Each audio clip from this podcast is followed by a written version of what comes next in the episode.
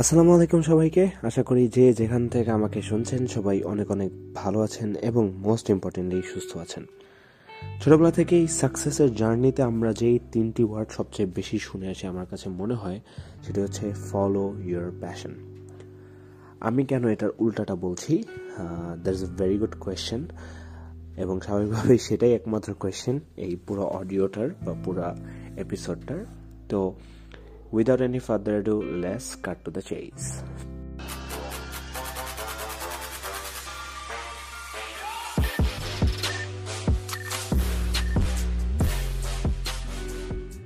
Follow your passion এইখানে আমার আপত্তি কেন বা এইখানে আমি কেন বলছি যে why you should not follow your passion because আমার কাছে মনে হয়েছে যে প্যাশন বিষয়টা অনেকটা জরুরি জীবনে। প্যাশন থাকাটা ভালো। কিন্তু জীবনের সাকসেসের জার্নিটাতে প্যাশনই একমাত্র জিনিস না, যেটা আপনার শুধু ফলো করা উচিত। There are other things you should follow and you should be focused on যেমন, জীবনে প্যাশনের পিছনে দৌড়ানোটা যেরকম জরুরি, আমার কাছে মনে হয় তার থেকে বেশি জরুরি। পারপাসের পিছনে দৌড়ানোটা। আমার কাছে মনে হয় মানুষ হিসেবে আমার সবার লাইফেই কিছু কিছু পারপাস আছে এবং প্রত্যেকটা মানুষই কোনো না কোনো কারণে এই পৃথিবীতে আছে। এবং আমার কাছে মনে হয় মানুষ হিসেবে সবার জীবনের জেনারেল এবং কমন যে পারপাস সেটা হচ্ছে to impact other people's life এখন, আপনার প্যাশনের পিছনে ছুটতে গিয়ে আপনি যদি মানুষের জীবনে আপনার দৈনন্দিন কার্যক্রম দ্বারা আপনি কি ইম্প্যাক্ট ফেলছেন, সেদিকে ফোকাস না করেন বা আলটিমেটলি কোনো ইম্প্যাক্ট না ফেলেন, তাহলে কিন্তু আপনার লাইফের পারপাসটা অনেকটাই ফুলফিল হচ্ছে না। আমি এটা বলছি না যে সবাইকে ইম্প্যাক্টফুল হতে হবে লিডার্স হতে হবে এটা বাট কোনো না কোনোভাবে আপনি যদি সবার জীবনকে ছুঁয়ে যেতে না পারেন, তাহলে আমার কাছে মনে হয় মানব জীবনের যে অ্যাকচুয়াল অর্থটা, ওইটাই খানিকটা অপূর্ণ থেকে যায়, ওইটার ডেফিনেশনটাই অপূর্ণ থেকে যায়। পারপাস বা এর ক্ষেত্রে পারপাস বা লাইফের এইম যেটাই বলে, এর ক্ষেত্রে সবচেয়ে স্ট্রং যে বিষয়টা, সেটা হলো যে we we all are given a certain amount of time তাই না? এই জীবন আমাদের একটা নির্দিষ্ট সময় দিয়ে আমাদের সৃষ্টিকর্তা আমাদেরকে পাঠিয়েছেন। উই অল নো যে we we gonna die any time soon অথবা হয়তো এক আলটিমেটলি হয়তো একশো বছর হয়তো বাঁচতে পারে একটা মানুষ ইন জেনারেল আজকালকার দিন। এরপর তাকে চলে যেতেই হবে। এই যে ছোট্ট যে টাইমটা এই টাইমটাতে যেমন এক্সামের সময় আমরা যখন বসি এক্সাম দিতে তিন ঘণ্টার এক্সামে কিন্তু আমরা জানি যে তিন ঘণ্টার মধ্যে আমাকে চল্লিশটা এমসিকিউ আর ষাটটা ক্রিয়েটিভ কোয়েশন অ্যান্সার করতে হবে। জীবনটাও আমার কাছে মনে হয় কাইন্ড অফ এরকম যে জীবনে আমাদের কিছু পারপাস আছে, যেই লিস্টটা টিক করে যাওয়াটা আমাদের ক্ষেত্রে অনেক জরুরি। তো পারপাসহীনভাবে শুধুমাত্র প্যাশনের দিকে ছুটতে থাকা এই পারপাস থেকে অনেকটা, অনেক সময় দূরে নিয়ে যেতে চায়। একটা জিনিস খেয়াল করেন যে একটা মানুষের হয়তো প্যাশন সে পেল ফটোগ্রাফি ফটোগ্রাফি করতে গিয়ে হয়তো তার একটা টাইমে সংসারই চলছে না। কথার কথা, আমি জাস্ট ফটোগ্রাফিকে ডিমিন করছি আমি ইন জেনারেল বলছি যে, হতে পারে যে সে হয়তো ফটোগ্রাফিটাকে কীভাবে একটা প্রফেশন বানাতে সেটা হয়তো সে পারছে না বা ফটোগ্রাফির ডিম্যান্ড সেই সময় সেই সার্কামস্ট্যান্সেসে কম। এটার কারণে তার ফ্যামিলি চলছে না, তার বাচ্চা কাচ্চা হয়তো না খেয়ে থাকছে বা তার যোগ্যতা যে আছে সেটা দিয়ে সে হয়তো একটা বেটার লিভিং পেত বা শুধুমাত্র প্যাশনের কারণে সেরকম একটা লিভিং পাচ্ছে। তখন কি আপনি কখনো তাকে বলতে পারবেন, এই সান্ত্বনা দিতে পারবেন যে you are doing good because you are following your passion না।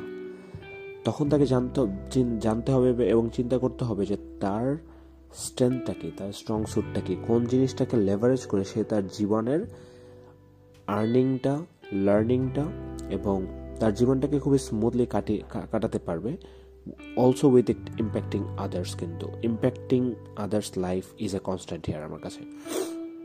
তো শুধুমাত্র যে পারপাস দিয়ে কারও পেট ভরে যাচ্ছে জিনিসটা অনেক ক্ষেত্রে সেরকম না আপনি যদি একটু বিখ্যাত লোকদের দিকে তাকান তারা এমন না যে তারা সবাই তাদের একদম প্যাশনটাকেই নিয়ে কাজ করছে they are not only are passionate about something they are more passionate about the lifestyle they have, about the mastery they are having, about the journey they are running through each and every single day.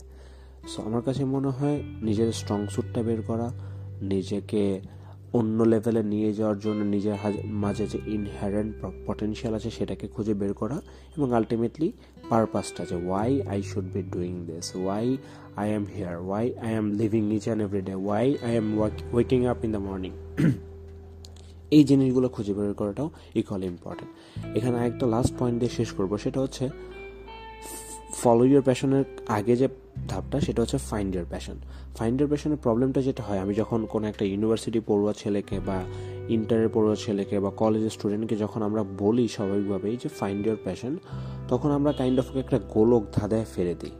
ও মনে করে, আমার জীবনে সবই ঠিক আছে, শুধুমাত্র এই প্যাশনের জিনিসটা হচ্ছে আমার একটা অফ পাজলের একটা মিসিং পাজল এই জিনিসটা পেলে আমার জীবনটা খুবই স্মুথলি চলে যাবে।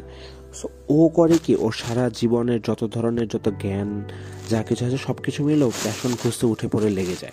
বাট এটাই বোঝে না যে প্যাশন হচ্ছে এমন একটা জিনিস হয়তো, যেটা হয়তো প্রতিনিয়ত করছে বা ও হয়তো জানে।